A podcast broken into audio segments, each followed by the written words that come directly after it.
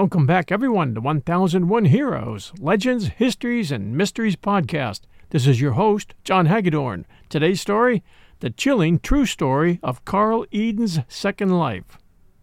Following up on last week's interview with the Cayce Institute's Peter Woodbury on the subject of reincarnation, we present one of the most incredible and well documented cases of reincarnation, that being the story of Carl Edon.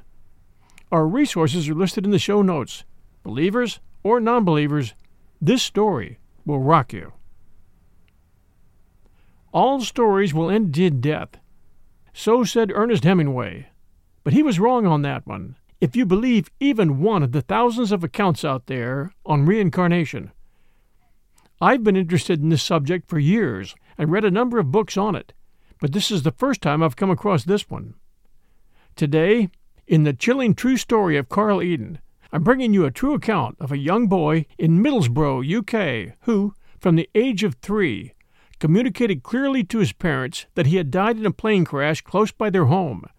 And as he grew up, he went on to describe his former life in detail. All this with no possible access to the knowledge that researchers of this case would dig up in later years. Research which included photographs showing an eerie similarity between Carl and the German pilot who had crashed his World War II plane near their town during a bombing run on January 15, 1942. Middlesbrough is a fair sized industrial town located on the banks of the River Tees in northern Yorkshire County in northeast England. Throughout the 19th and much of the 20th century, Middlesbrough grew rapidly as coal and then iron ore was discovered, and soon Middlesbrough became a major supplier of steel. Their steelmaking capacity and railroad connections made them a prime target for German bombers in World War II, and they were the first target of the German Luftwaffe when the bombs started dropping on May 25, 1940. On that day, one lone bomber dropped 13 bombs between South Bank Road and the South Steel Plant, taking out a large portion of an elementary school and destroying buildings and factories. The bombings were to continue through 1944. On the evening of January 15, 1942, a Dornier bomber flying from Schiphol Base in the Netherlands took a hit just off the coast of Middlesbrough from some anti aircraft guns and soon collided with a British barrage balloon on the outskirts of Hartlepool. The strong steel cable of the balloon did its job well, cutting a wing off the bomber and sending it toward the Middlesbrough docks before slamming into the ground just south of the Tees River in a ball of fire. It had crashed along the train line near Dorman Long Steelworks at the bottom of Clay Lane, in a nearly vacant industrial area. Rescuers ran to the scene, but the fire was too intense to save anyone in the plane. In 30 minutes, firemen arrived to put out the fire. This area, called Teesside, was a mixture of industrial plants and wasteland. The Dornier was now a smoldering pile of metal sitting in the 10 foot deep, 12 foot wide crater that its crash had created. The rescue workers pulled three charred bodies from the wreckage in the company of a group of men from British intelligence who were taking all the useful information that could be gleaned from the wreckage. And the wreckage was then buried by bulldozers while the bodies of three crewmen, identified at the time as Joachim Lanus, Rudolf Mattern, and the man they believed to be Oberfeldwebel Heinrich Richter, were taken to nearby Thornaby on Tees Cemetery and given a burial. It wasn't until 1997 that workers for the Northumbrian Water Board arrived at the new building site at the bottom of Clay Lane, just east of South Bank Station, to install a new sewage pipeline, began digging, and discovered a parachute bag and fragments of metal, which indicated that this may well have been a plane wreckage. And the first thought that they had was that there might be unexploded munitions buried there. So they called in a team of ordnance disposal experts and the Royal Engineers. As the engineers dug into the five tons of wreckage, which by now they had identified, they discovered a fourth body, that of the plane's gunner, whose name was Heinrich Richter. The section in which Richter's remains were found was a large bubble of glass below the plane, which had smashed into thousands of tiny shards. The right leg of the corpse was missing. It had been severed in the crash. Later, Hans Manicky's grave was renamed and Heinrich Richter was laid to rest in a proper grave next to his comrades with a small group of surviving relatives, 22 British servicemen, and a crowd of 200 people. At the back of the crowd stood a married couple, Val and Jim Edon, who had come to pay their respects to the German airman who had lost his leg and died after being shot down in their town. The year was 1998. Val and Jim no doubt were thinking of one thing as Heinrich's body was finally laid to rest after 56 years of lying buried in the crashed bomber. That maybe, just maybe, their recently deceased son Carl's soul could get its final rest as well. We'll return with Carl Edon's remarkable story right after these sponsor messages. And now back to our story. And we're going to go further back to December 29th, 1972, at the birth of Carl Edon. From the time Carl Edon was a baby, his mother Val saw something different in Carl. While both his brother and sister had dark hair and brown eyes, Carl's eyes were blue and his hair was blond. While his siblings' skins were darker and tanned easily, Carl's was fair and pale. Then, Carl was never able to relax. From baby through toddler, Carl didn't sleep well and often woke screaming. When he began to talk as a toddler, he would try to share his nightmares. He talked of falling from the sky and his leg being missing from his body. His mother would settle him, and sometimes, as he grew a little older, he would go into detail about his frightening dreams. He had been flying through the sky, he said, in some sort of plane. It had caught on fire. He couldn't get out. When it crashed, he felt as if his leg had been taken away. His mom, Val, hugged him and rubbed his leg, convincing him that it was just a bad dream and there was no need to worry about it. She and Jim would talk about Carl's strange dreams, wondering how it was that a toddler could remember these dreams and explain them in such grown up detail. As the months passed, Carl had asked for and gotten a small toy plane, and he was playing with it in his room one day when Val came in. He looked up at her and said, I died before. My plane crashed straight through a window. Val reassured him that it was just a dream. No, it wasn't, he answered. It really happened. And as more months passed, Carl shared more with Val and his father, Jim. One of our engines ran out, he would later say. And after we crashed, I opened a hatch to try and get out, but one of my legs was gone, and I bled to death. Soon he revealed another shock. He said that he'd been a German pilot during the war and crashed while on a bombing mission over England. One evening, Val spotted a birthmark just below the groin on his right leg that hadn't been there before. She asked him which leg he'd lost in his dream, and he answered, the right one. She hesitated asking him this because she didn't want to indulge his fantasy that he'd been a German pilot and had lived a past life, but she couldn't resist it just once. It was a chilling revelation. When Carl turned five, he began drawing, like all kids do, except that some of his drawings were more than scribbles. On one drawing was a series of what looked like insignias or badges, and Val asked him what the drawings represented. He explained that they were Air Force badges and proudly pointed them out one by one. There was a badge with a bird, which he identified as an eagle. The next symbol was a swastika. Just after Carl's sixth birthday, his father Jim found a picture in Carl's room that Carl had drawn. It was the cockpit of a plane, complete with all the gauges and instruments, even the levers. He asked Carl if he had drawn the pictures, and Carl answered yes, then pointing to the red foot pedal he had drawn at the bottom, which was the pedal, he explained, that drops the bombs. Then he calmly told his dad that this was the inside of a Messerschmitt 101 bomber just like the one he had flown in the war. His dad was convinced that Carl was playing some sort of game with his parents, and Dad knew a little bit about airplane history. The Messerschmitt, his dad thought, was a fighter plane, not a bomber. Together with Val, Jim decided to test him a little more. They asked him, So what uniform did you wear? Carl replied, Gray trousers tucked into knee high leather boots and a black jacket. There were more pictures, and a few days later, Jim stopped by the local library with the pictures under his arm and headed for the history section to look up German World War II airplanes. Jim spread a few books open on the table in front of him, along with the boys' pictures. the cockpit, the badges, the uniform. All had been either drawn or described accurately by Carl. And the Messerschmitt was the FB 110, Messerschmitt. It was designed to do both act as a fighter plane and a bomber. Now, most of our listeners know that this was in the days before laptops or computers, and Jim and Val kept no history library at home, so Carl had no access to copy any of this information. As Carl grew, he did the same things all boys do playing football outside and watching cartoons.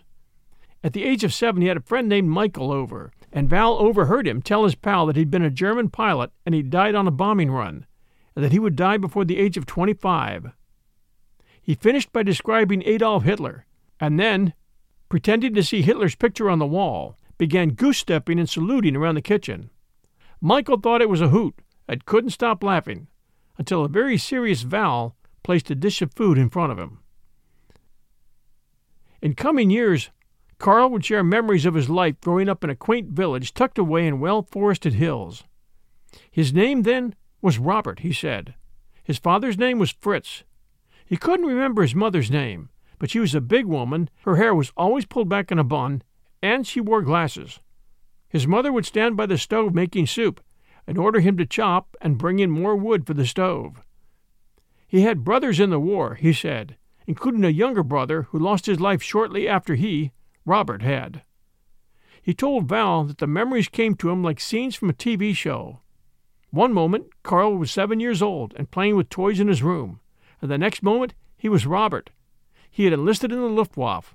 He was 19 and living in camp with lots of small huts lined up in rows. Memories of his training brought chills to Val's spine, especially when he described how they saluted Hitler. At eight years old, Carl shared a dream with his mother about his being in the bomber when it went down. When it crashed, he said there were glass fragments everywhere, and he knew he died soon after that. He once told his mom that he often thought of his missing leg and of the 19 year old girl he had loved and wanted to marry. His mom's heart broke for this little boy who carried a dead man's memories. At age nine, the word got out on Carl's visions. He was interviewed by Women's Own magazine, and soon his schoolmates were making fun of him, calling him Hitler and a Nazi, resulting in their giving him the Nazi salute when he walked by. Most days Carl would come home in tears from the abuse. From that time on, he learned a valuable lesson, and that was to keep quiet about his dreams and visions. The magazine article finally found its way, in 1983, to Ian Stevenson, who was the Carlson Professor of Psychiatry at the University of Virginia School of Medicine. Stevenson had gained fame for his 25 years of investigations into cases involving reincarnation. Although most of the psychiatric community in those years looked upon studies such as these as being beyond the realm of science, Stevenson had gained a large following through his detailed and dogged research.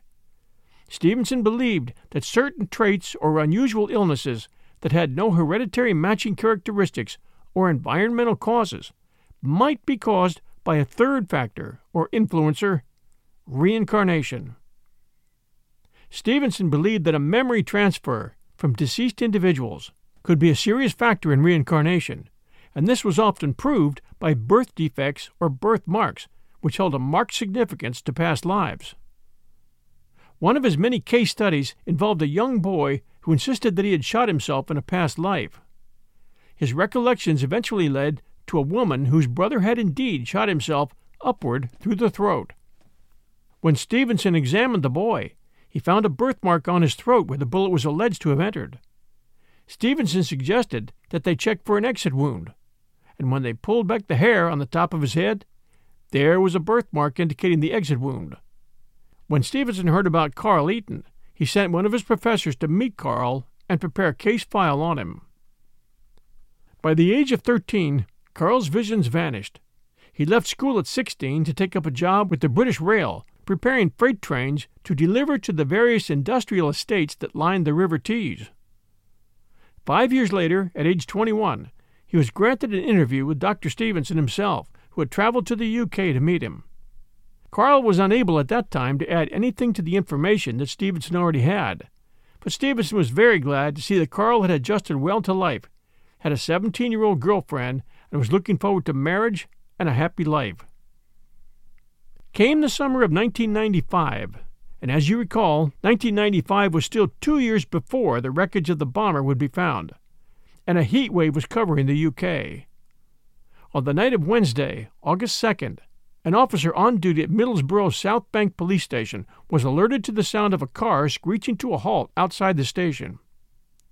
He watched tensely as the form of a young man, well over six feet tall, pushed open the doors and stepped into the front lobby, his clothes covered in blood. The man identified himself as Gary Vinter, and he blurted out, He got angry and came at me. The officer asked him to calm down and start providing details. Vinter explained that he'd been working the evening shift less than a mile away at the Georgetown signal box at Teesside when he and a colleague had gotten into an argument. He couldn't elaborate on anything except to say that when it was over, his colleague was dead. Vinter was immediately held for questioning, and he volunteered to draw the police a map showing the location of the body. A squad car was dispatched to the area taking a left on Tees Dock Road before heading towards the industrial wastelands in the same area, where the remains of the German bomber still rested beneath a pile of slag with its last unexpected occupant inside. They approached a squat red brick building with a tarmac roof perched just off the road behind a short piece of rail track that branched off toward warehouses. To the left was a small preparer's cabin where Vinter described the fight as having taken place. The officers exited their car and proceeded to cross the tracks, entering the small cabin on the left. The door gave a slight creak as they pushed it aside. They switched on their flashlights and saw a man lying in a pool of blood on the floor, the remains of a knife still protruding from his body. The man was Carl Edon. Carl had been stabbed 37 times with two knives. His attacker had apparently grabbed the second knife after the force of his stabs broke the first. It was a violent murder. An autopsy later revealed that Carl had been stabbed broadly across the breadth of his body with most internal organs punctured. The extent of the wounds tended to disqualify Vinter's claim that he had acted in self defense, and later a jury agreed. When Carl's old school friend Michael, who had laughed himself silly watching Carl act out his goose stepping former self, learned about Carl's murder, he was shocked and upset over the loss of his friend. As for Carl's family, his fiancée and his two baby daughters, his parents, his brother, and his sister, the combined effect of his death and the gruesome reality that he had predicted it had catastrophic results. Vinter would receive a minimum 10 year sentence in 1996 for the murder. He was released 12 years later, in 2008, and two weeks after his release, he stabbed his estranged wife, Ann White, to death, earning him a third life sentence. A third because he had also killed a fellow lifer in prison. Carl Edon had been killed less than 200 yards from where the German Dornier bomber lay still to be rediscovered two years later, with the corpse of Heinrich Richter trapped inside. Years later, local Middlesbrough historian Bill Norman tracked down Heinrich Richter's family and published his findings in a book. Richter had been born in 1911 and was 30 at the time of his death. He had flown 60 missions and had been awarded multiple times for his valor. Norman discovered that Richter had two brothers who were killed in the war Kurt, who perished fighting in Russia in 1941, and Gerhard, who was killed in Romania in 1944. He never could find Richter's mother's name, but he did find that Friedrich, a name which is often shortened to Fritz, was the name of the father. Norman was surprised to receive a letter from one of Heinrich's relatives offering a photograph of Richter in his service uniform just before his last mission. When Val and Jim Edon saw the picture for the first time, it was like seeing the image of a ghost. There, staring back at him with his strong nose and chin and the distinct shape of his brow, was Richter looking in many ways similar to their son Carl. The collar of Richter's jacket, bearing the insignias of eagles, just as their five year old son, just as their five year old son Carl, had drawn them. Thanks for joining us at 1001 Heroes, Legends, Histories, and Mysteries podcast. Every now and then, we'll be adding a Best of 1001 Friday, offering one of our listener favorites of this show from the past nine years, and usually with some reminiscences from me to introduce it. When they do appear, you'll see our unique Best of 1001 Heroes logo, and they're scheduled to come out just after 12 a.m. Friday mornings. I'll try and have one up this Friday for you. We'll see. Until next time, everyone, this is your host and storyteller, John Hagedorn. This is 1001 Heroes, Legends, Histories, and Mysteries podcast. Stay safe, and we'll be back soon.